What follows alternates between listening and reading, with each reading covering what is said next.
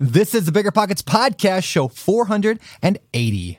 So I ended up like $400,000 in debt and, and I didn't earn anything that year. We were selling stuff out of our house. I liquidated my 401k. I was selling rental properties.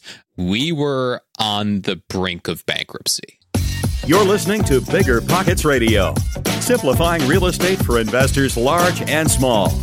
If you're here looking to learn about real estate investing without all the hype, you're in the right place. Stay tuned and be sure to join the millions of others who have benefited from biggerpockets.com, your home for real estate investing online. What's going on, everyone? It's Brandon Turner, host of the Bigger Pockets podcast, here with my co-host, Mr. David in my guard Greene. What's up, man? How you doing? Very nicely done. Sneaky as well. That's my favorite spot. Is I, I want you in my guard, and when we're, when we're rolling jujitsu. But uh, is that weird? I don't know. I feel like I can triangle you well from there. People have no idea what we're talking about right now, but No, you triangle everybody from there. I've told people it's like wrestling Dhalsim from Street Fighter 2. Your legs just go so long. Oh, that's uh, I don't know if that's a good thing or not. Well, we're back for another show today, and this show is just fire, uh, like just amazing. Both like actual like step by step instruction on how to get off market deals, but also you're going to hear just a very powerful story from our guest today. His name is Dan Brault, and Dan is a real estate investor, been in about about five years, and has gone through like did really well, had some really hard times. You're to hear about that, and that means like 400 grand in debt at one point, lost a bunch of stuff. It, it was crazy on the brink of bankruptcy, and then has emerged out the other side and runs a very successful uh, real estate business right now. And they focus primarily or entirely on off market. And they got some really clever ways to get deals, uh, stuff that we don't hear a lot of on this show. So you're to hear about that and more uh, coming up shortly. But first, let's get to today's Quick tip. tip. Today's quick tip is don't neglect the power of a coach. Look, when we talk about what a coach is, is it's really somebody who has done what you are doing before you, has learned a lot of the things you're trying to figure out on your own, and has taken the time to analyze those things and come up with a system to help you learn them faster. Coaches are not just for athletes, coaches are for everyone. A coach can shorten your learning curve, and that means help you make money a lot faster and a lot quicker than you would if you did it on your own. So, in many areas of life, your spiritual life, your fitness, your wealth building, whatever it is that you're passionate about and you care about, look to see how you can get some coaches in your world. David, what are your thoughts on like I agree 100% and you know I, I utilize this, but how do you avoid like the get rich quick guru who says I got to make you rich overnight, you you'll pay me $40,000. Is that what you're talking about? Could it be what you're talking about? Like how, how do you view that? So that's not a coach. What that is a person who's trying to say, I will help you accomplish what you want and help you avoid the journey to get there. That is what gurus capitalize on. They say, if you buy my system, if you pay your money, if you buy these courses, you won't have to learn how to build a business. You can just have a business. They make you believe that they are, you are buying a business from them from that $40,000, but you're not. They're still just going to give you the information that you have to go actually enact. Now, the best coaches walk you through the journey that you're trying to do and help you perform better. So first off, the, the expense of the coaching is one big way that you can know that this is not legit. Now, some coaches like Tony Robbins, I think he charges a million dollars a year. And if you're able to afford that, it makes sense for you to go hire Tony Robbins as your coach. But Tony Robbins isn't going to tell you that he's going to make, you're going to make $10 million just because you spent that 1 million. You're the one that still go has to do it. So that's one of the litmus tests that I have is when someone tells me, Hey, if you buy this program, you can get this thing. If they're selling me the thing, I know it's not true. I'd be better off to spend that $40,000 to go buy the house than it would be to buy the product. That's really good, man. Yeah, I, I totally agree. Yeah, I use coaches in a number area of my life, a number of areas. But uh, yeah, I mean, Tiger Woods has a coach, so why don't you? All right, very cool. Good quick tip. Did you know that short and medium term rentals often offer double the cash flow compared to long term rentals? Well, it's true. And Rent to Retirement just made investing in them easier than before. Now you can buy fully turnkey short and medium term rentals that are newly built or renovated, leased, and managed. Maximize your cash flow, appreciation, and equity while the Rent to Retirement team takes care of all of it for you. Plus, their creative financing options like interest rate buydowns can get you a rate in the low fives. And their investor loans let you buy multiple properties with as little as 5% down, not 20%. 5% down. But why buy with Rent to Retirement? They're investors just like you and me and rock one of the highest reputations across Bigger Pockets with more five star reviews than any other company on our site. And I think that's a pretty big deal. To learn more, visit renttoretirement.com. That's rent, T O, retirement.com or text REI to 33777. Again, text REI 33777 to learn more about how you can get started investing in some of the best cash flow markets today. You know Xome.com, as in X O M E.com, the website that makes real estate investing super simple? Well, they just launched a new real estate game. Behold, the Xome Auction Simulator. It's like fantasy football, but for real estate using real world data to help sharpen your investing skills. Start with $500,000, scope out properties, flip or rent, and experience all the excitement of property auctions with none of the risk. The money's fake, the bragging rights are real. Build your real estate empire, claim your spot at the top of the leaderboard. Head over to xome.com slash simulator today to prove that you're the savviest investor in town. That's xome.com, X-O-M-E dot com slash simulator. There's no place like Xome. Xome, there's no place like Xome, and Xome Auction Simulator are registered trademarks of Xome Inc. Xome is an equal housing opportunity company. For broker and licensing info, see xome.com.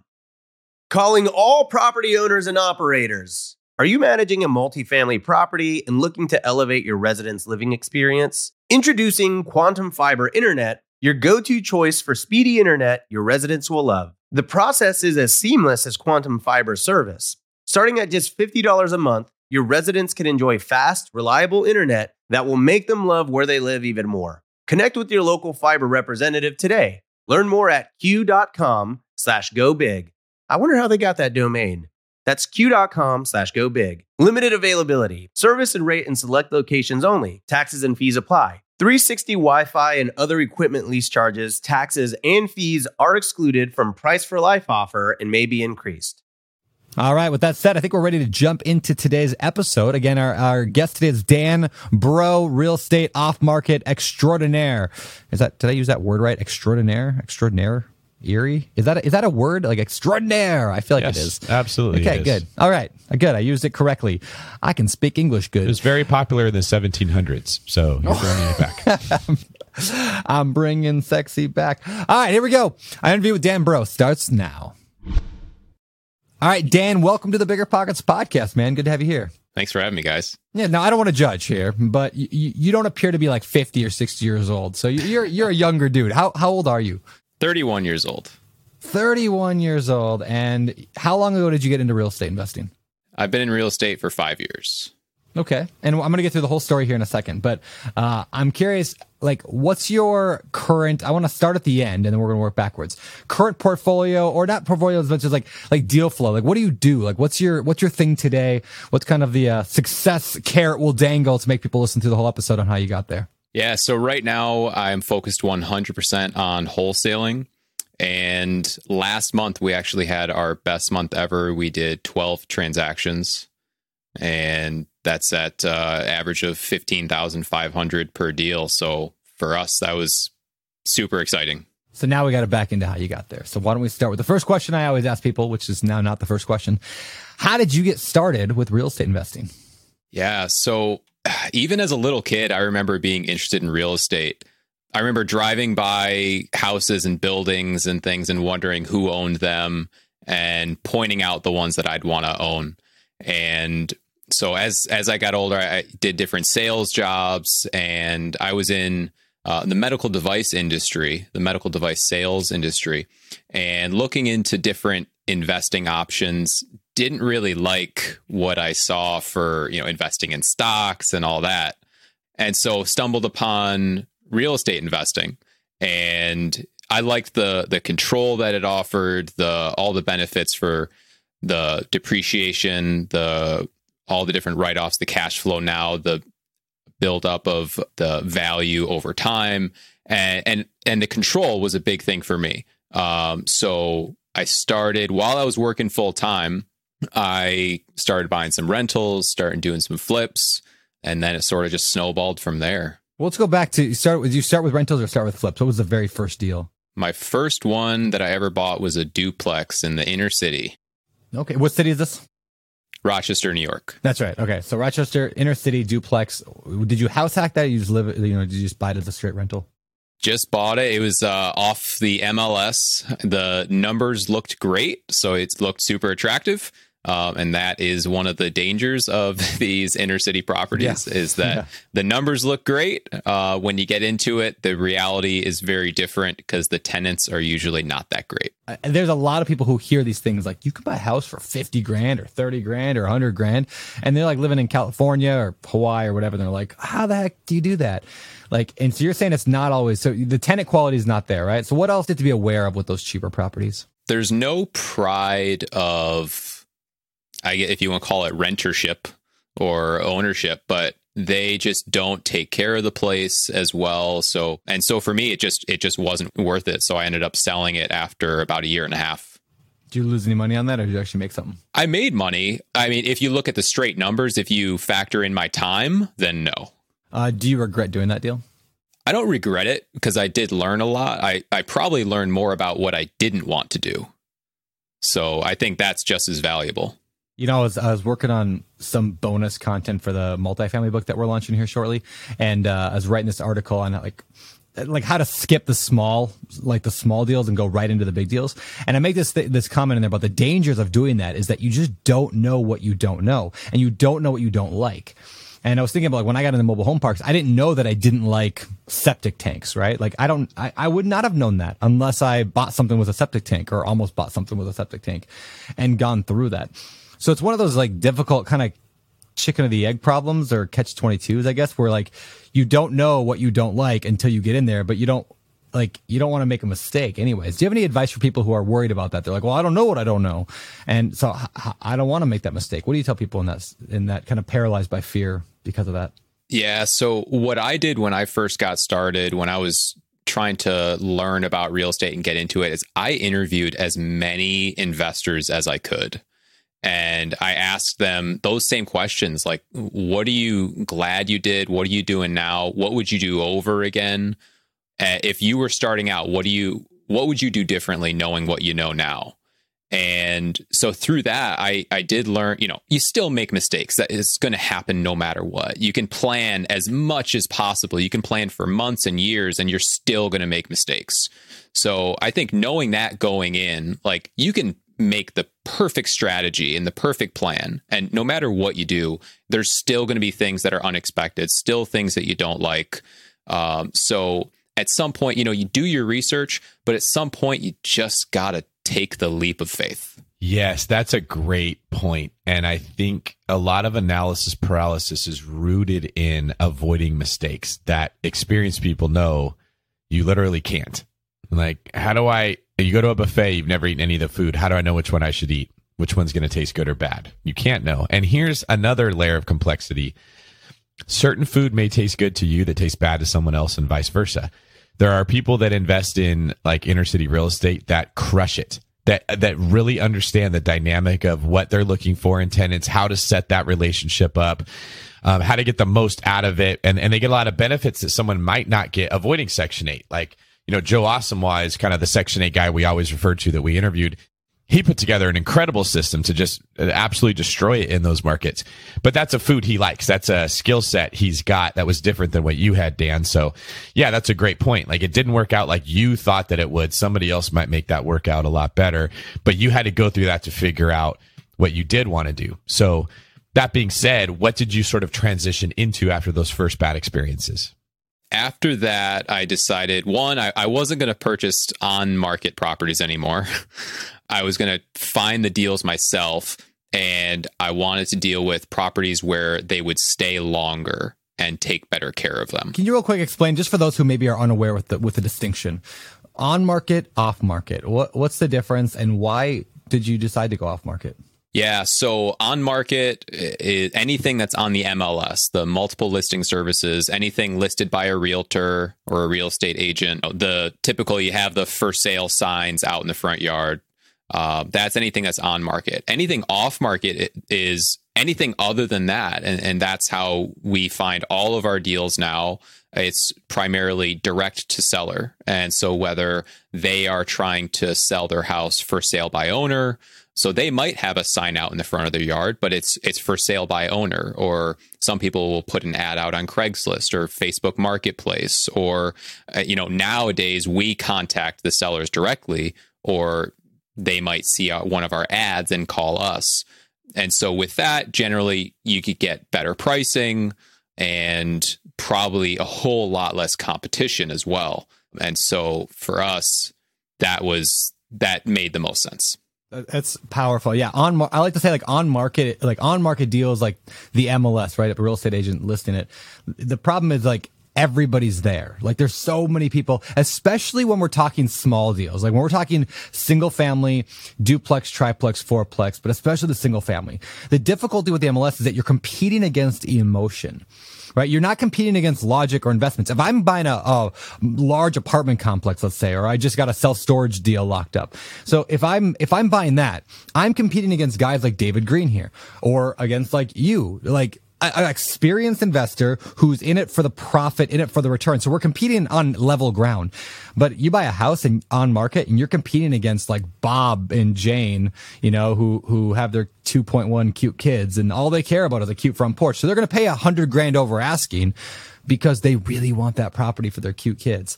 And so, yeah, off market just gets around that, uh, around the emotion, or at least, uh, hopefully. So yes, Brandon, there is a lot more competition when you're looking on the MLS. There's also going to be other people that are more emotionally and they're not investment minded that you're competing with, which is why many people want to go off market to sort of avoid the crowds. But there's downsides to that too. You're not going to be getting counsel. You don't have a fiduciary looking at this for you. A lot of the information that you want on that property, you're going to have to get on your own. So Dan, can you share what some of the challenges were when you moved into finding deals almost exclusively off market? Yeah. So with off market, there's once you get it down, it can be great. But starting off, a lot of people can really struggle. A lot of people, just to start off, don't even know where to find them. So, you know, how are you even going to locate these properties? That was my first question. I bought uh, properties from a wholesaler a few deals in, and I asked them, where did they even find these properties? They wouldn't tell me. so that's number one. You know, where do you even find them? And then once you learn about all these different options for where you can find them, then it's, well, which one do you pick? And then you can get into analysis paralysis. And so there's so many options, there's so many different ways you can actually contact them that which one do you go with? And then on top of that, there's so many uncertainties because a lot of these off market deals, they might be, they might have title issues, they might have, you know, judgments or liens, or they're in foreclosure, or there's something going on that led them to be in a distressed situation where going on market doesn't make sense or it's not a good option. So there's usually a lot more factors at play. So could you maybe lay out for those listening who are trying to decide between off market and on market how should what kind of person should should not even bother with off market and what kind of person should not even bother with on market and should people do both i guess that's a multi-level question there but uh, why should why should people choose one or the other? So if you're looking for a, a ready to go turnkey property on market is probably going to be the way to go. If you're looking for a personal home, that is that's also going to be the way to go is on market. Um, if you're looking for a great deal where you can buy below market value and there's way less competition and you're okay with doing a bit more work to get the deal, then off market might be a better fit for you. But know that it will be more work because there aren't real estate agents involved. And that's one of the benefits of going on market is that you have the real estate agent doing a lot of that work for you. So when you're off market, you do it yourself. That's really good. Yeah, I, I, like to think like on market is really good. I think for like new investors just trying to get started, trying to get on base, trying to get in the game, trying to figure things out. Yeah, get yourself an agent. Have David Greene here help you buy a property. Like that's great. But like when you're like, okay, now I'm ready to get serious about this. Now I'm ready to like make get some home runs. I just want to like knock it out of the park that's when I think those people can go in the off market. We're going to have str- your, your struggle is if you're trying to go off market, but you're not willing to do that work or you're not prepared to do the hard, like the actual talking with the seller and figuring out the title issues and talking with like, it's just, it's a mess. Uh, would you agree with that, David Greene? I'm going to ask you this as an agent. I know you don't like people going off market. you want them to work with you, but how do you feel about that? I guess what I don't like is people going off market and then emailing and calling and texting me saying, Hey, how do I fix this problem Yeah. with the deal? Yeah. Okay. Cause that's what everyone's going to do. The Dan's understand this at a high level and he's taking responsibility for working through the problems. When you say I want to go off market, but I also don't know how to go off market, now you're that doesn't make that doesn't work for Yeah. anybody. So I think part of the problem, and there's a lot of reasons about like the difficulties with going off market. When you go through an agent, first off, you're going to learn a lot more. If they're a good agent, they're going to teach you. You're more likely to actually land a deal, which at a certain point in your career could make a lot more sense. So for someone in my position, it might make more sense to go off market because I could conceivably get a better deal. But that's because I know how to get it. In the very beginning, it might make me eight years before I can get an off market deal, and I didn't learn anything, and so that would hurt. The other piece would be when you're looking at off market deals, you're literally building an entire business that's trying to rival what the MLS does for agents. You're you're trying to fill up a pipeline of possible houses and learn how to negotiate and put all the pieces together that has already happened in the real estate industry where they have this pipeline of deals called the MLS. So if you're committed to doing what Dan did, hell yeah, you should get into that and look for off market deals.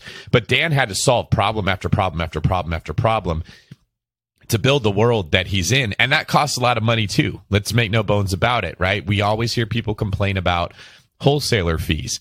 Well, if you had to go do the job of the wholesaler, you'd probably spend a lot more money than that wholesale fee to land that same deal that you could go get from them because you're inefficient. So there's definitely pieces of this that people tend to overlook and only focus on the benefit, which is there's less competition. Let's talk off market for a little bit, some of the different strategies. You mentioned that one of the downsides is there's so many options to choose from. And there are, there's tons of them. I think uh, one of the books I wrote, How to Invest in Real Estate, I have a chapter called 27 Ways to Find Real Estate Deals. And like, I didn't even probably hit them all. I'm sure there's a lot more that you do that I don't even do. Uh, so what are some of the more popular ones, off market strategies, if you just kind of list them? And then let's talk about the ones that you like the best right now. You know some of the most popular ones that people probably know about you can you know look on craigslist and you see if someone's posting their house or uh, driving for dollars is a really popular one where you know you can be just driving around when you're doing your errands or you can go specifically to look for houses and you, you just look for houses that are look like they're in disrepair. Maybe the grass is overgrown so they need new paint they need a new roof. You know there's a lot of things you can look for and there you can do direct mail you can do facebook ads you can do bandit signs is a really popular one for for newer wholesalers. A lot of people will do joint venture agreements where you're actively trying to work with other wholesalers. So i mean there's uh, like you're there's a hundred different ways you can find off market properties right now our primary methods number one is tv ads which is my favorite by far it's phenomenal Yeah, let's talk about this. I don't know. I mean, I think we've maybe had three people in the history of the Bigger Pockets podcast doing TV ads because that just feels over. I mean, I've never done it. It feels overwhelming.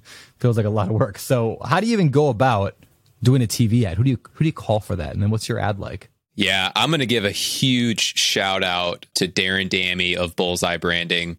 He does it all. This guy is an absolute rock star. He will just set you up and make sure you're doing all the right stuff. They give you the scripts, they do all the production, they do the ad buys for you.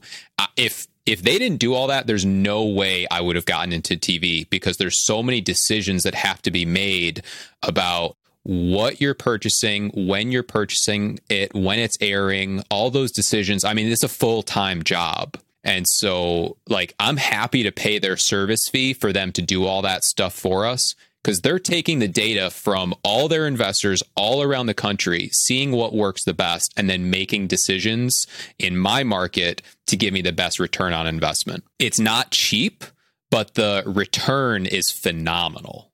Yeah. I love that you're answered that with like, well, I'm like, how do you do it? And you're like, no, who's going to do it? Right. It's the who, not how principle. Right. So I, I love that you're, you're, I'm going to find an expert because you could spend the next five years getting good at TV yourself, like figuring out how to do the ad buy, how to negotiate with the networks, how to do this, how to do that. Like, forget it. Find somebody who's already got that figured out, shave years of hard work off and just get the best information. So that's, that's about the best a- a- a- answer you can give there. So what's your TV commercial like? I mean, is it you on it? Do you have somebody else on it? Like, what's that like? Yeah, it is me. And that actually makes a huge difference because I do still run a lot of appointments and we do mostly in person appointments. And it is interestingly sort of like a local celebrity factor. You know, when I walk in the house and they're like, oh, you're the guy on TV. And it's, it's really interesting that you know I know I've talked with other guys in other markets about this where they're the one on TV and they'll have other acquisition reps on their team going to appointments and they track the numbers when they go on the appointments the person who's on TV they get better deals because it's just like this instant credibility. You know, you see someone on TV, you automatically associate them to someone who's more credible and, and professional. And so it just gives me a, a leg up on the competition from the first step in the house. Why would a seller in today's market, which is crazy, everyone, everyone, I feel like everyone knows the real estate market's nuts. Like even if you're not in real estate, you know that it's crazy. Why would they call a number on a TV commercial to sell their home instead of just calling up a real estate agent? So, you know, the people that sell to us, and it's not most people, whole, selling to a cash buyer off market is not a good fit for most people. That's where I think people go wrong is that they try to chase all these leads. They try to sell to, or they try to buy from everybody. And that's where they end up just spinning their wheels with so many people. So the people that actually are a good fit for a cash buyer like us are people that have problems and so I always say that the price is a reflection of the problem. And so these people, they either have a house they just they can't afford anymore. They want nothing to do with it. It's too much work. It's overwhelming. They're worried about it. They're anxious. There's something personal going on where they just don't want to deal with it or especially with COVID going on, maybe they just don't want people walking through their house and they don't want to do an open house. They don't want to do showings. They don't want to get it ready because they're embarrassed. Maybe they're, you know, I go into a lot of hoarder houses. And so they don't want people coming in their house. They don't want to show it. They just want a quick, clean, easy transaction where they don't have to worry about anything. Everything's done for them and they can leave the house as is. So those are the pe- type of people that it does make sense for. That's a really good point. I notice a lot of the newer people that are trying to get into off market deals will ask questions like, Hey, how do I convince the seller why they should take yeah. my offer? how do I make them realize they need a cash buyer? And yeah. Dan, you're hitting the point. Of, well, that's the wrong person for you. You're barking up the wrong tree. Yeah, 100%. I, I think it's never, honestly, literally every single appointment I go on, I ask them, why not just put it on the market?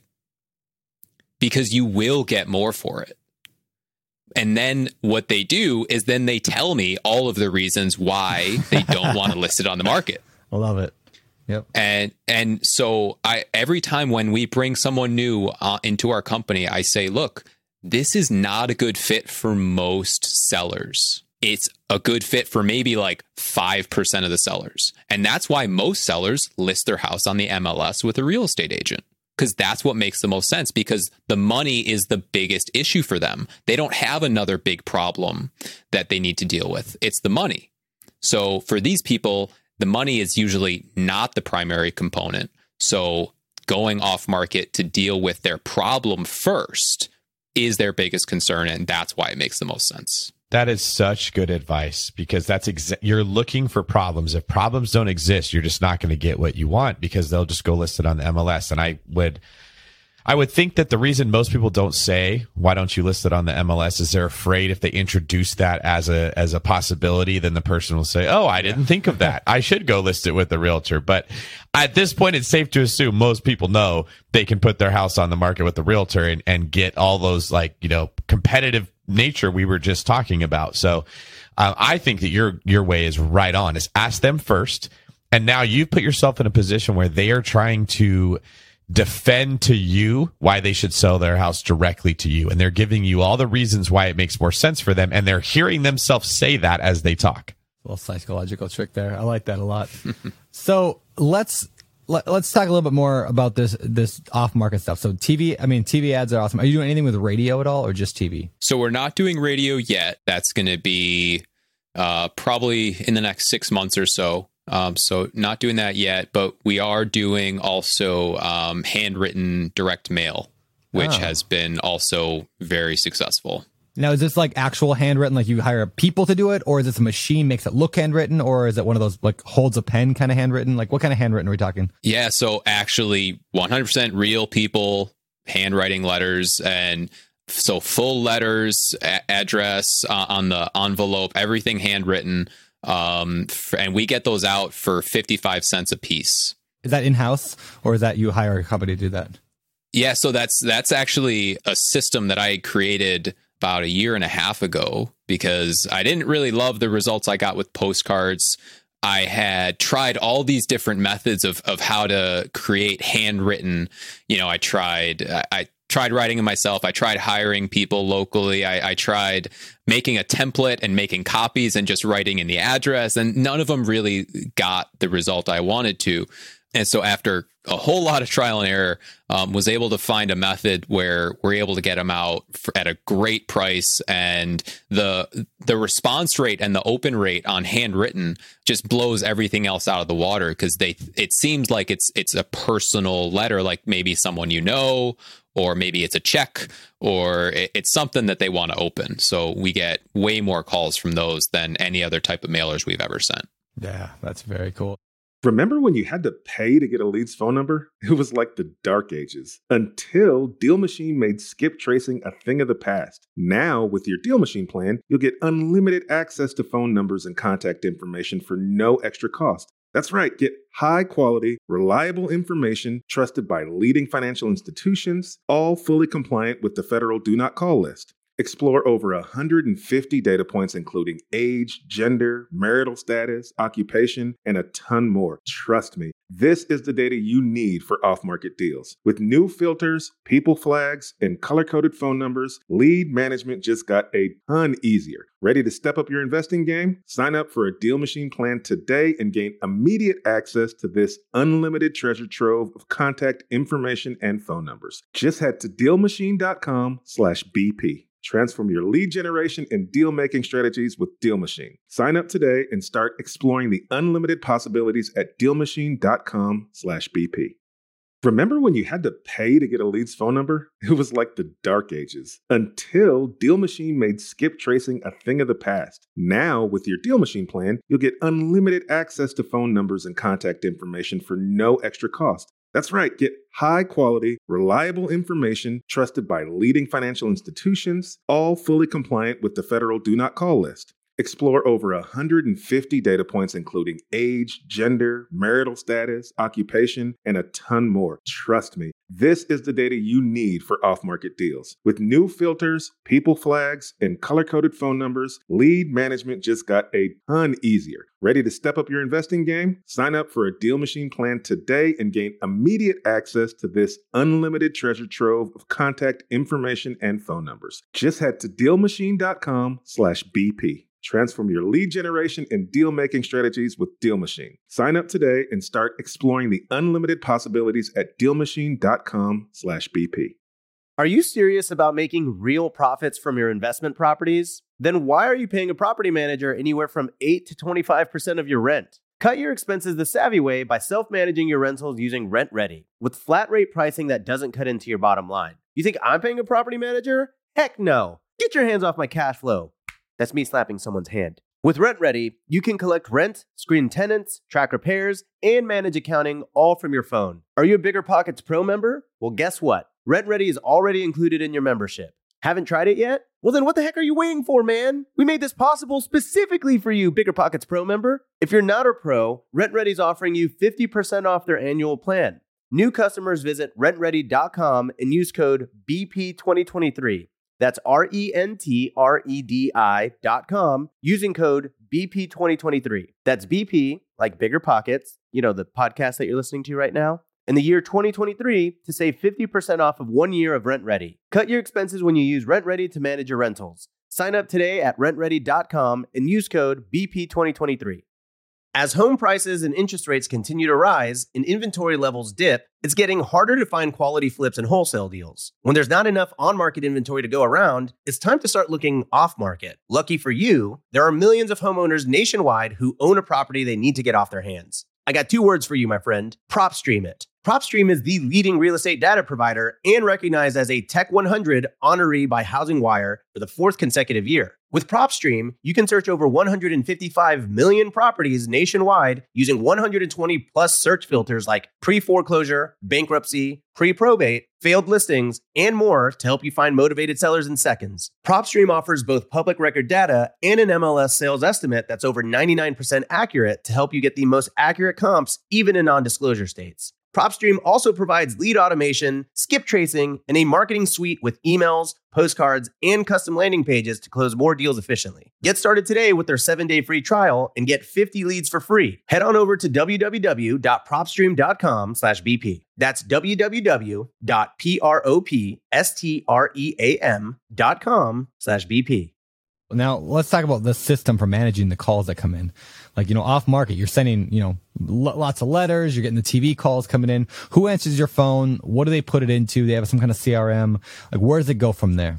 Yeah, so we use uh, LeftMain REI Salesforce um, for our CRM, which if you guys don't anyone who hasn't heard of that, it's oh my gosh. Um, Stephanie Betters' left main? left LeftMain. I hope that thousands of people register because of this because it is it, Stephanie is an amazing human being and her CRM is incredible. I mean, when we switch to that, the the level of reporting and the level of just visibility on all components of our business just quadrupled. And it made it made it's made a huge difference for us in terms of business decisions. So everything goes directly into we have a phone app so we use CallTrackingMetrics um, for our phone system. And so the tracking numbers will register directly into the crm it will give us the lead source because it's linked to the tracking number. So it'll say what TV number they called or what letter number they called so we can track everything. We have uh, a couple people answering our phones. And so they go through our, our standard script and they work on disqualifying people, not qualifying people. They work to disqualify the people to make sure that, again, we're not, we're not trying to sell to everybody or, or we're not, I guess, buy. We're not trying to buy from everybody um, because most people are not a good fit. So we go through a series of disqualifying questions. And then after that, if it does make sense to move forward, then we would set the appointment for one of our acquisition reps to go out. That's very cool. Uh, how many people total in your company right now? Right now, there's eight of us. Okay. Eight people, and they're, yeah, and you're killing it with, fit. you said 15, no, 13 last month. What was it? So we did 12 last month and we are we're tracking to some pretty significant growth. So uh, we're all yeah, we're super excited. So let's go back to your story a little bit. So have you always been like you've been in it for five ish years now? Has it been a, just a continual up upswing? Like every year is getting better than the last? you laugh and say, so I'm, I'm assuming not. Like talk. What's the rest of your story look like? Anyone who thinks success is a straight line is is ready for a rude awakening. So it, I mean, it was going well for a few years. You know, started I, I did some some BRRRRs. Those went really well on some nice uh, single family suburban homes. Had some great tenants, great cash flow, all that. was super happy.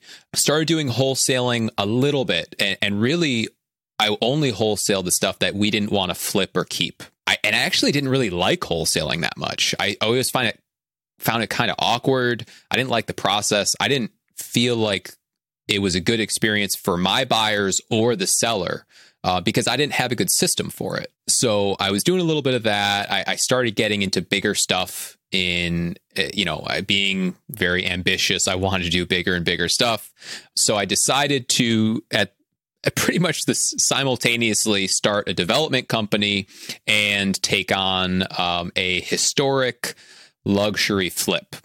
And so the historic part was one uh, major mistake. Uh, I went through six months of meetings with the town board uh, just to get it approved. And then, I mean, we had to rebuild the entire building, uh, went way, way over budget, way over time. And, you know, it turned out beautifully, but in the process of going way over budget, way over time, being uh, admittedly being in way over my head on that project, between that and having a construction company that was being mismanaged and I, I had admittedly had put too much faith into the guy running the crews and doing the estimates and, and doing all that that company we were mid build on a lake house and the company just ran out of money. And this was this was not like a spec house. This was for a client that had paid us to build their house. And we just ran out of money. I had to lay off seven guys surrender our these big machinery. Uh, through all that i mean through that entire period this this all took like a year to do.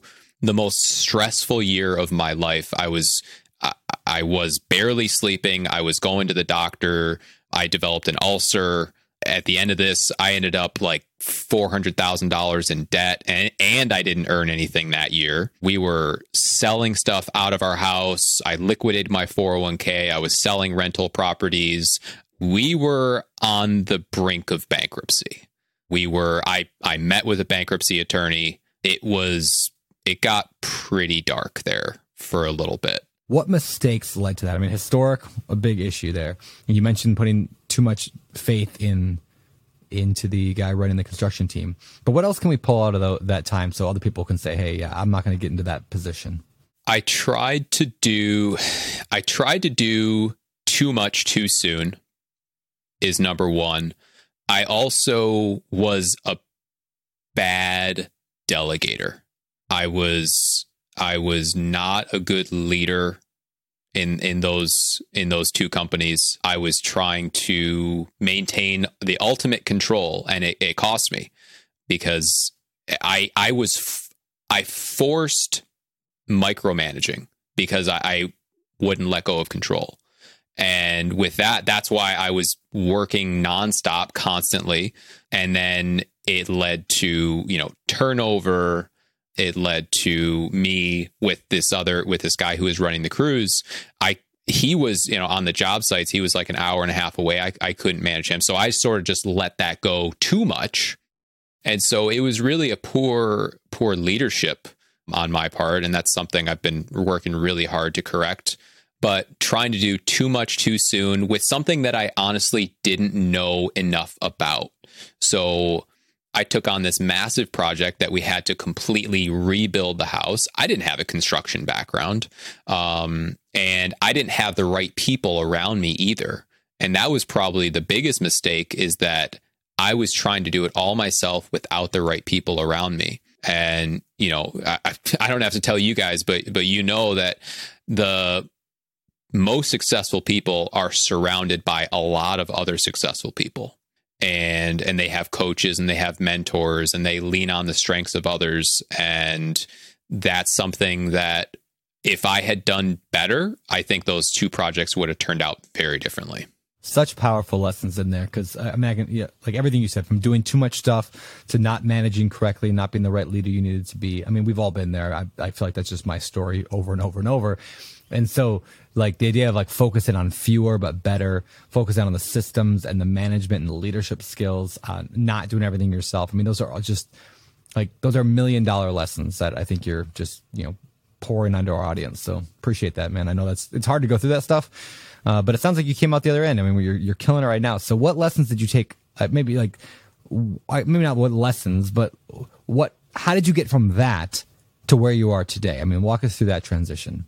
Yeah. So, as you could imagine, after that, I sort of said, you know what? I'm done with real estate. it's like, it's, this doesn't work. It's not worth it. I'm not putting my family through this. Cause at that point, you know, I, during this whole thing, I, a month, a week before that historic property closed, we had our daughter. And so that whole time, I had a, a newborn and an infant and new marriage and so I said, you know what? I need to just provide some stability for my family. I, I need to get away from this. I need to my my risk profile, as you can imagine, dropped dramatically. And so I, I decided to go back into the medical device industry. And that actually started going really well. They created this new position for me. I was doing stuff all over the East Coast. It was going really well. And then COVID hit and everything just shut down.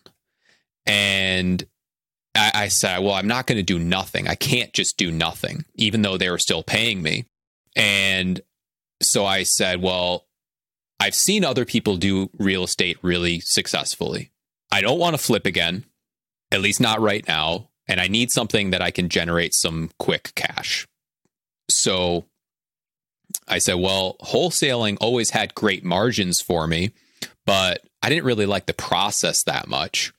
So I decided that at that point, I was going to dive headfirst into wholesaling, but go about it a completely different way, where I would be learning from people who were doing it at a high level, where I could get a system down and follow these processes where we could do a really great job and just follow it follow the the footsteps of people who have already done it. And so we we learned from some really great people and implemented those systems combined that with my my sales and marketing background and my background in personal development. And once i learned those things and implemented them i loved wholesaling. And so for a while i was just doing it by myself got a few virtual assistants helping out started hiring. Um, and in that you know it's it hasn't been that long. In the past year we've went from maybe doing like two to three a month to now consistently 8 9 10 11 12 so super super grateful super excited really really happy with where things are going where we're at. And i want to be able to help people along the way because so many people have helped me to get to where i am now. Do you mind if I ask you a couple questions on the numbers of where your business is right now? absolutely. Just so people can get a better understanding of what it looks like. yep So, in order to close 12 deals, how many sellers do you have to negotiate with? So right now, our closing ratio is about 34%. So that means on 34% of the offers that we make, we turn those into a deal. Now, some of those uh, we've recently, and this is another thing I'm super excited about that any any wholesaler, if they're not doing this, they need to get on board with this. Um, and David, I actually think you'll like this because it has to do with real estate agents. But I, I recently formed a strategic partnership with a real estate brokerage here in town. Out of that, I, it's been a huge boost for our business basically what we did was form a partnership with them where we send them listing referrals. And so I do have my real estate license, so I can get a commission on those.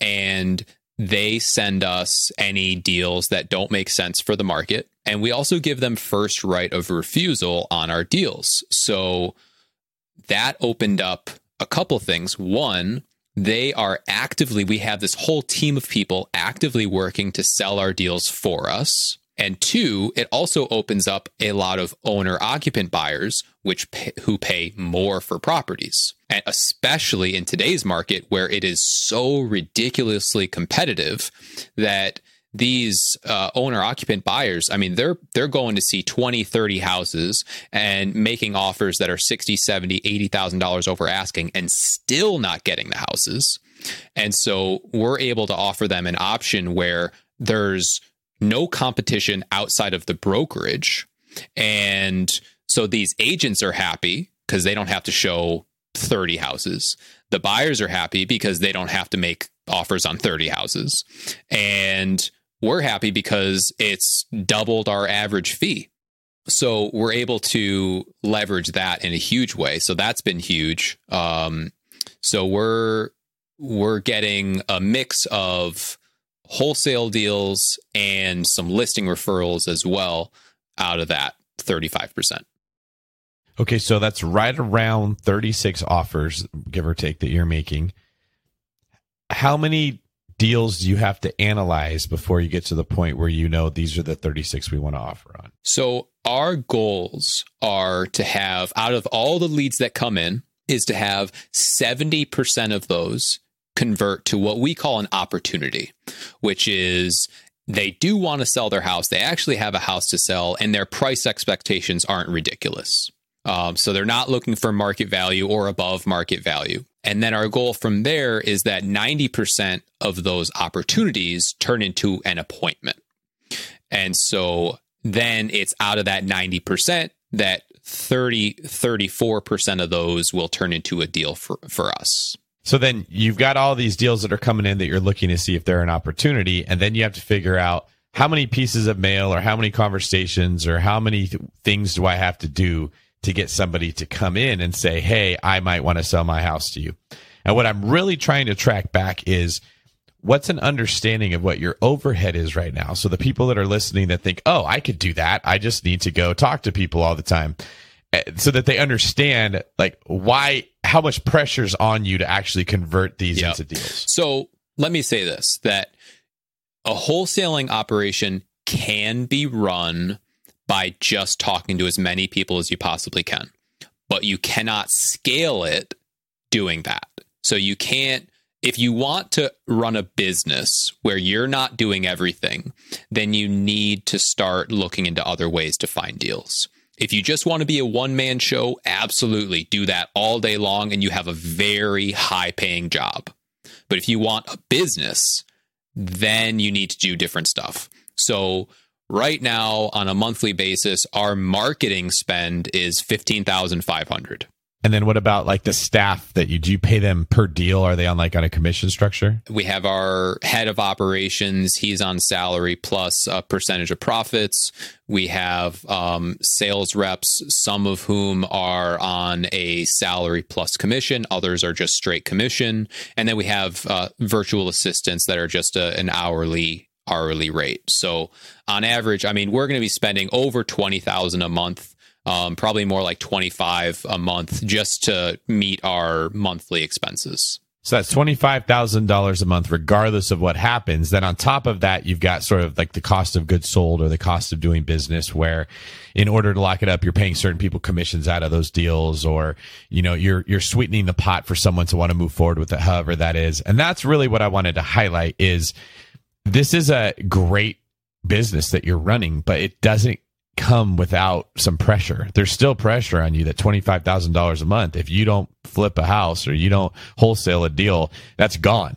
And you've got all these people that are depending on you for their job and you're their source of income. And so I can totally understand like why you felt all that pressure when things were going down. But kudos to you for going forward with it. I just don't want to give the impression that this is, oh, I just have to send letters and then talk to sellers and I'll put them in contract. There's a lot of moving pieces involved in this business that you've successfully been able to make all fit. That's why I think there are so many wholesalers out there that do like one to th- four deals a quarter and like they do they're like one or two man shows and they sort of do it on the side. And you can do that. And I, mean, I you know you can make a great living doing it but you're never going to have a business doing that.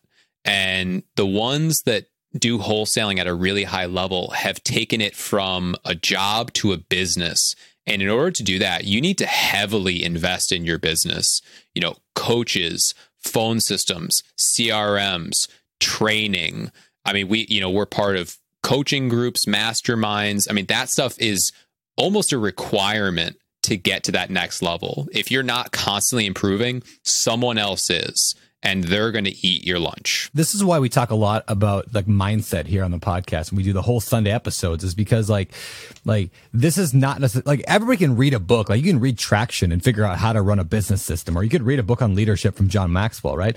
But it's not the information we lack. It's like this mindset that once you start thinking that way, like, you know, I bet you like Dan, you could jump into like uh, I don't know, any other industry. You could go right now into like Cutco knife sales, right? And you'd probably like dominate that industry. Like you'd be in the top probably 2% of all Cutco people in the world. Or you could go into like, you could make a home daycare center, like make a daycare center for little kids. And you would probably be in the top 1% of all daycare centers in the world. David Greene, I'd say the same thing with you. It doesn't matter as much. Now you might not stick with it because you don't care about it, but that's a whole other thing. But once you have that mindset of success, and this is one of the biggest things I picked up being a part of different masterminds over the years, like GoBundance or uh, like the JDC Mindset Academy I'm part of now with Jason Drees. Like this stuff, like it's just the way you think about the world and about problems affects every area of your life. And so when you start thinking bigger, like how would I how would I do you know a dozen deals a month? Like that thinking comes from hanging around with other people who are thinking that way. Do you agree? Hundred percent. I, I think that success in business is maybe maybe 20% strategy and tactics and 80% mindset. Totally agree. And so when people are like, I don't want to spend any money on, you know, a mastermind or a performance coach or, or I, like none of that, like I'd rather just do it on my own. I'm like, all right, you know, that's fine. You're like, you're just missing out on like probably the most important aspect, which is just surrounding yourself with a higher level thinking. Yeah. I, I think, you know, there's a reason that a lot of these high level masterminds are 20, 30, $40,000. It's because they provide so much more value than that. But it's also a barrier to entry for the people that don't have that mindset, the people that don't have that belief. If it was like a thousand bucks, you get every Joe Schmo joining, and they don't have that same level of mindset. So when you go to these things, you're surrounded by people that are obsessed with growth and giving and grow. And it's just the environment alone, the connections you make alone outside of the content you learn, that can almost be worth it, if not way more than worth it. Yeah, that's that's that's a good point about the barrier. Like it by the higher price. Like like I'm like I know David, you have like a group of people that you meet with, kind of a mastermind, and I'm gonna likely launch something this summer of my own, just to get get around those people in my own kind of tribe. And I've I've you know worried about that. Like I want to make it you know twelve bucks, everybody gets in, but then yeah, like you said, you get every single person who wants to get in. And I'm not saying like if you have no money, you you have no place at the table, but there's like people who have money like they just think differently. People have had success in other industries or whatever, they're already at that mindset. And that's what, you know, big influencers want to surround themselves with too. They don't want to just have the $12 person. So, well, this is the irony of life. Okay. The person who's really, really fit understands a workout needs to be hard. Okay. Like, do you remember during maybe the 90s, the, the trend was the ab roller and the thigh master? And it was like, basically be at home and don't put effort into this and we can get you results for easy. Just put these sensors on your stomach and they make your muscles twitch and you'll have six pack. And just lay there and watch TV and you'll just end up with a six pack. Yes, that's exactly what. But when CrossFit came out, uh, it was horrible. But you saw the results that CrossFit people were getting and you couldn't really deny it. And it was really, it shattered that idea that you can get fit without it being hard. And the irony of life is that the people that are the most fit expect it to be hard. They don't need you to convince them I can help you do it easy. And the people who want easy fitness will never ever get it. They will run away from literally what it takes in order to get stronger and to get fitter. And success in business works like that too. The people like Dan and Brandon that say, I am welcoming the challenges and the problems I have to solve. Being a business owner means I will have a nonstop stream of challenges that are always coming at me. And what I'm going to share is what I learned to solve those problems. Things like delegation and leadership and systems. These are all words we throw around that are just principles that help us solve problems.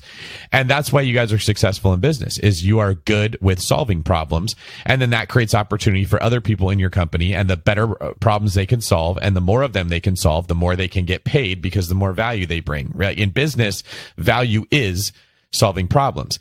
And the people that are on the sidelines saying, I want to get in real estate, but what if this happens or what if that happens? That what they're actually saying is, I don't want to have to solve a problem. I don't want to be responsible. And that means you're never going to get in the game. There isn't any way to get in the game that isn't solving problems. So that's that's like the leap of faith everyone has to take is if you're sitting there saying, I don't want to pay for coaching and what if the toilet breaks or the what ifs that stop you from getting in. The what ifs are not the problem. It's that you're focusing on them and, and you have this subconscious belief that they shouldn't be there, that you'll do it when they're not there, which means you're the ab roller person. You're just never gonna get fit with that that mentality. I want to take this in one last direction before we head, you know, towards the close, but you mentioned that you were not a great leader, and that was one of the problems that happened back when you when you lost a lot. And uh, now you've got a team again. You've got these eight people on, on that are in your company, and you obviously are doing much better now. So I'm wondering, what have you learned works for leadership? Like what what what are you doing differently now in regards to leadership that you maybe weren't doing before? I made it a mission to become a better leader. And one of the ways I've done that recently is I hired a leadership coach and I tell them, I, I share everything with them. I tell them my goals, I tell them my struggles. I, any book they tell me to read, I read it. If anyone who wants to become a better leader, uh, read the book Multipliers. It is phenomenal. Um, that's one I should I am going to put on my read every year list. And you know, I, it's for me, I, I, don't know. Are you guys familiar with these different like personality profile tests? Like, you know, there's DISC, predictive index, all that stuff. So in, in my business, we use predictive index.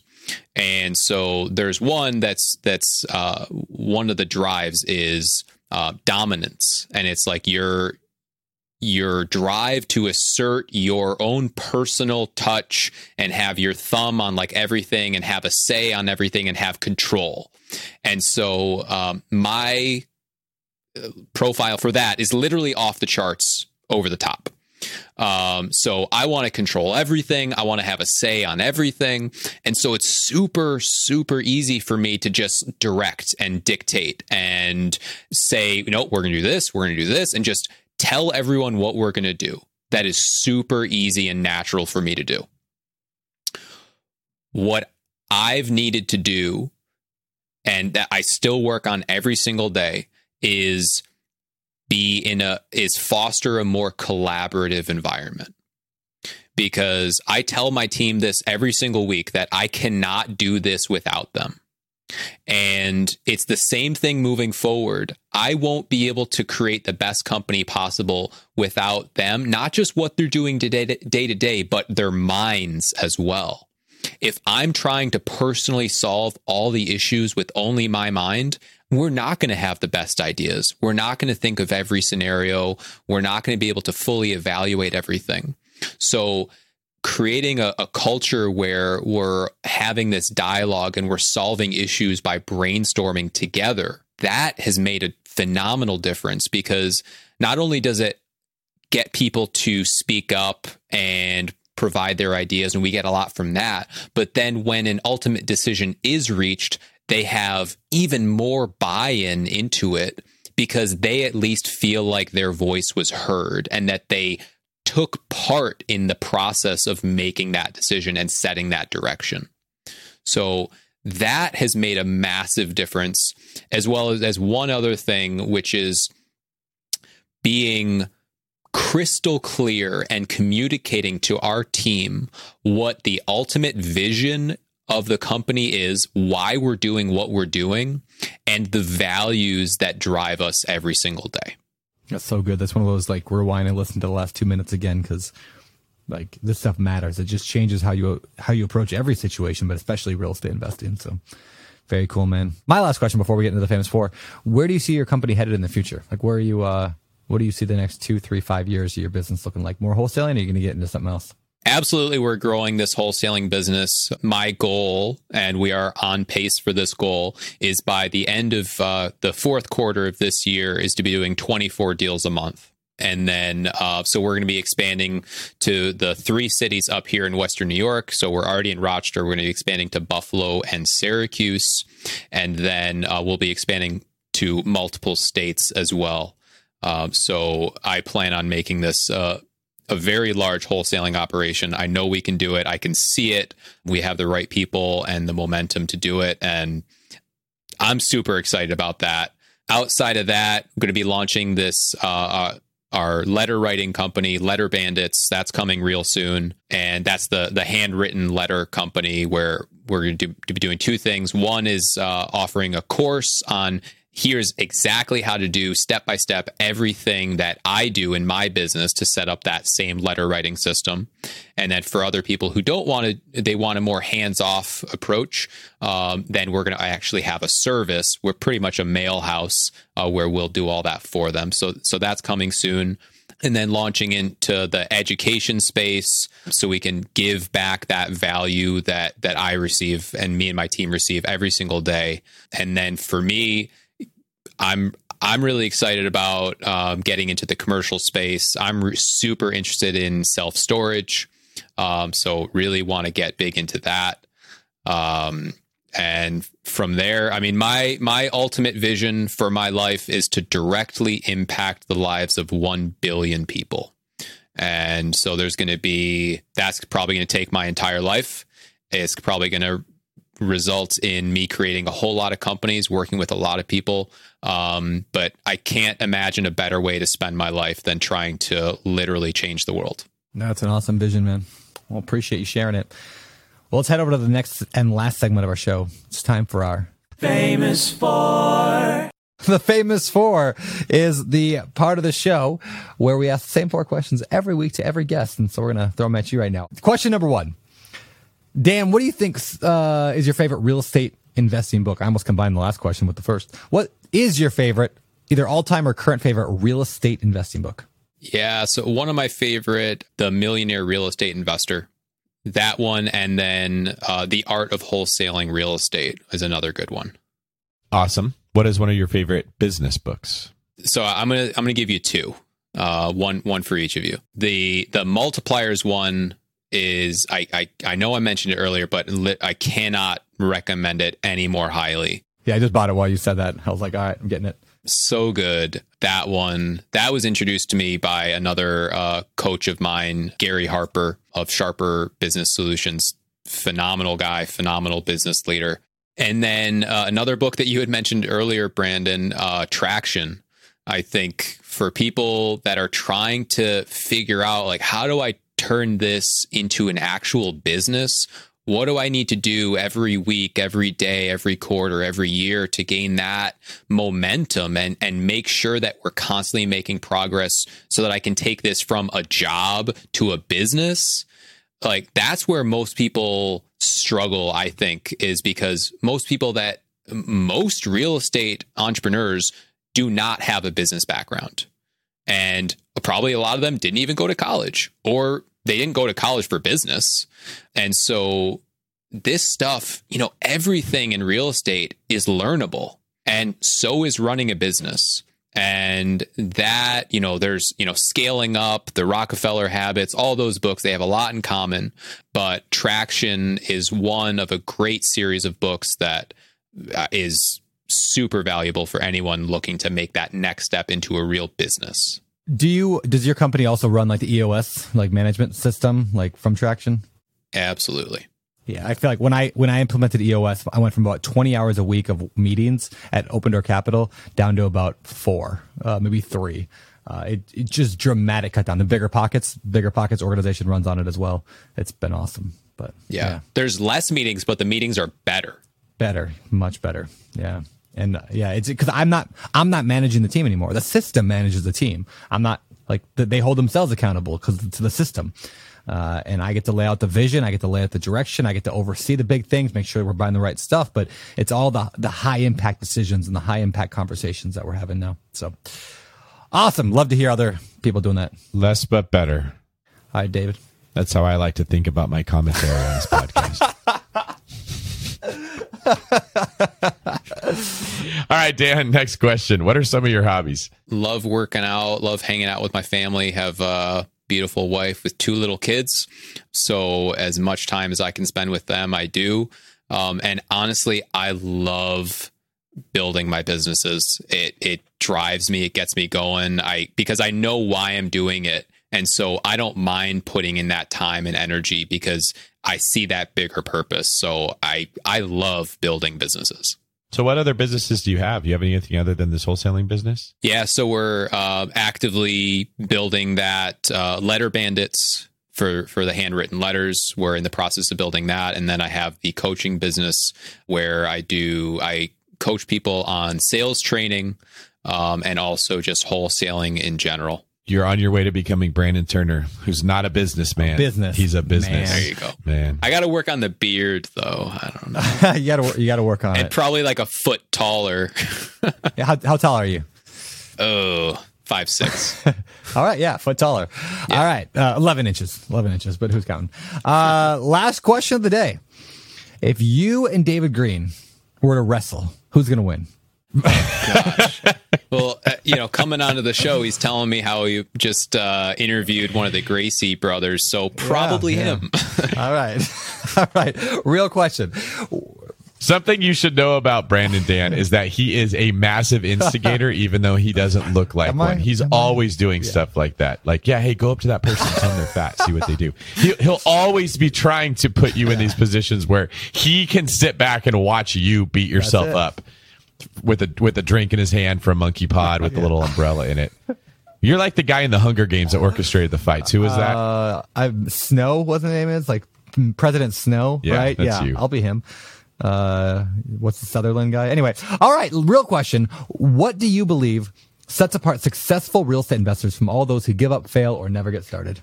And I would say so. It's funny that that question. Those who fail, every successful person has failed, and and continues to fail constantly. I think the ones that succeed are the ones that realize that success. I think this is a Tony Robbins saying success isn't final and failure isn't fatal. And just knowing that as you grow, you're going to encounter bigger problems. And that is almost the the benefit because when you can solve bigger problems, you get a bigger result. And it's it's that and it's just it's the it's the mindset. It all comes down to the mindset of working to constantly get a little bit better each and every day and not trying to do it yourself and surrounding yourself with great people and learning from great people who have done it before and not trying to reinvent the wheel. And I'll add one other thing, which is focus, because I think that's where so many people go wrong. They see all these shiny objects and they they want to do something new every single week, and they never really master any one thing. They learn a little bit about a lot of things, and they never really fully dive into one thing. So they never achieve that level of success that you see these people who are super specialized achieve. Last question of the day where can people find out more about you? Yeah, so Instagram um, at Action Dan Brault is uh, a great place to connect with me. Uh, seriously, if if you guys want to talk, if you guys have questions, if you need help with something, I've said it once, I'll say it again. I get so much help every single day, every single week. I just want to give back. I want to see people win. So if you guys, if you, if I can help in any way, please reach out. I want to help. Well, appreciate you. Appreciate you coming on the show, sharing your stuff, and uh, yeah, can't wait to see where you head in the future. Super grateful to be here, and thank you so much. All right, and that was our interview with Dan Brault. That was awesome. That was awesome. I I love talking strategy, like off market stuff, on market stuff, how to how to be a better leader, like the le- lessons like from his like struggle, like and where he lost a lot. Like that stuff is so powerful. I just kept finding myself like nodding over and over and over. So, what about you? I was impressed that he shared the four hundred thousand dollars he lost. You don't hear a lot of guests that come on the podcast and want to air their dirty laundry like that, and that does happen a lot more often than people think. There's something called, I think, survivor bias, where we tend to only hear the stories when we listen to stuff of people that did well. There's not a podcast that people go on and tell everybody that they sucked and they lost a bunch of money. So when you listen to a podcast, you tend to only hear about people that did well. So and we're going to launch that next week, the Smaller Pockets podcast. It's going to be really great. that's that's yeah. really funny. The holes in my pockets podcast. Yeah. I love it.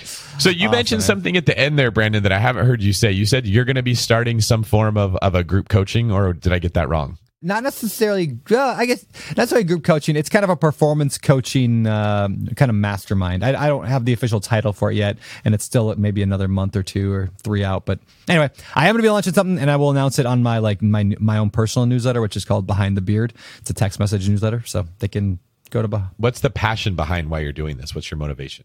I'll, definitely give more as this gets closer, but I will say I found massive benefits in both having a community of people who are thinking differently and in performance coaching and in live events, like getting together in person with people. So, like, you know, those three things, I'm like, how do I combine that into one group? Uh, and, you know, I, I don't know. And people always want access to me and it's hard to give because I spend most of the time with my family or working on the podcast. So I thought this would be a way to get people more access to me. So that's kind of the, the deal. And I know you have your you have a group as well. So I'm kind of just jealous that you get to hang out with cool people and I don't. So uh, I'm gonna make it happen how do people get signed up for the behind the beard text letter? wow look at you letting me plug right here this is great behindthebeard.com behindthebeard.com or actually that's a good url for that I actually don't know if that URL works. It might be just beardybrandon.com. I don't know.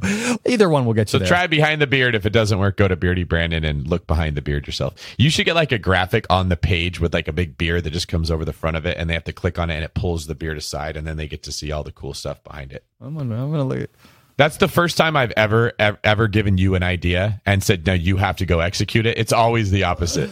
Oh well, well, thank you. Uh, we do have a new logo for behind the beard. It's like I, I kind of designed it poorly, then I had a real designer make it look good. But it's like the bottom of my beard with like the words behind the beard as part of the face. Anyway, you can check it out. It's uh, you got to be part of the newsletter though. The text. I think it'd be Text letter. hilarious if you shaved your beard and you had like BiggerPockets tattooed on your Adam's apple, and nobody had any idea. And that's and this whole time. That's why it's the logo is the yes. Yep. it's like the old logo, the old logo man. So it's like outdated. That's why I grew the beard because BiggerPockets changed their logo, and I'm like, oh no. Like when you get your ex's name tattooed on you and then you're not together anymore. yep. I'm like, why did you change? It was a good logo before. Yeah. Yeah. Anyway, that's exactly why I grew the beard. It was around the same time that the logo was changed. Anyway, David, everything good in your world? Other than the fact that there's not a lot of inventory to sell, it's a little bit tough right now as the market just keeps getting hotter and hotter. But yeah, that's a pretty good problem to have. Everything is really good. I'm stoked to go out to Hawaii in a couple weeks and hang out with you again and and get some more exercise in. Yeah, we're gonna do some uh, some wrestling. It's gonna be a great time. Uh, people are like, "What's wrong with these guys?" a lot, a lot. With that said, David, once you get us out of this show? This has been fun. Good outro. All right, you got it, man. This is David Greene for Brandon Hunger Games Turner signing off. You're listening to BiggerPockets Radio, simplifying real estate for investors large and small. If you're here looking to learn about real estate investing without all the hype, you're in the right place. Be sure to join the millions of others who have benefited from biggerpockets.com, your home for real estate investing online. Braving the real estate investing journey on your own can be daunting. Doubts tend to creep up and stifle your ambition. Is this actually a good deal? Did you run the numbers right? What if you can't find a tenant? Can you even afford this place? What if you lose your job? Whatever you're going through, we've all been there. And guess what? The best way to overcome your doubts and hesitations is with a healthy dose of knowledge, networking, and accountability. And that's just what you'll find in our newly released 2024 summer boot camps. After these eight action packed weeks of step by step guidance from expert investors, weekly video modules, live Q&As, interactive assignments, and new friends to keep you accountable, you'll be ready to tackle your first or next deal with full confidence and expertise. Choose from the small multifamily, short term rental, or rookie boot camps and register by April 12th for the lowest prices. Head on over to biggerpockets.com slash enroll me today. That's biggerpockets.com slash enroll me. The content of this podcast is for informational purposes only. Past performance is not indicative of future results, and all host and participant opinions are their own. Investment in any asset, real estate included, involves risk. Use your best judgment and consult with qualified advisors before investing. Only risk capital you can afford to lose. BiggerPockets LLC disclaims all liability for direct, indirect, consequential, or other damages arising from reliance upon information presented in this podcast.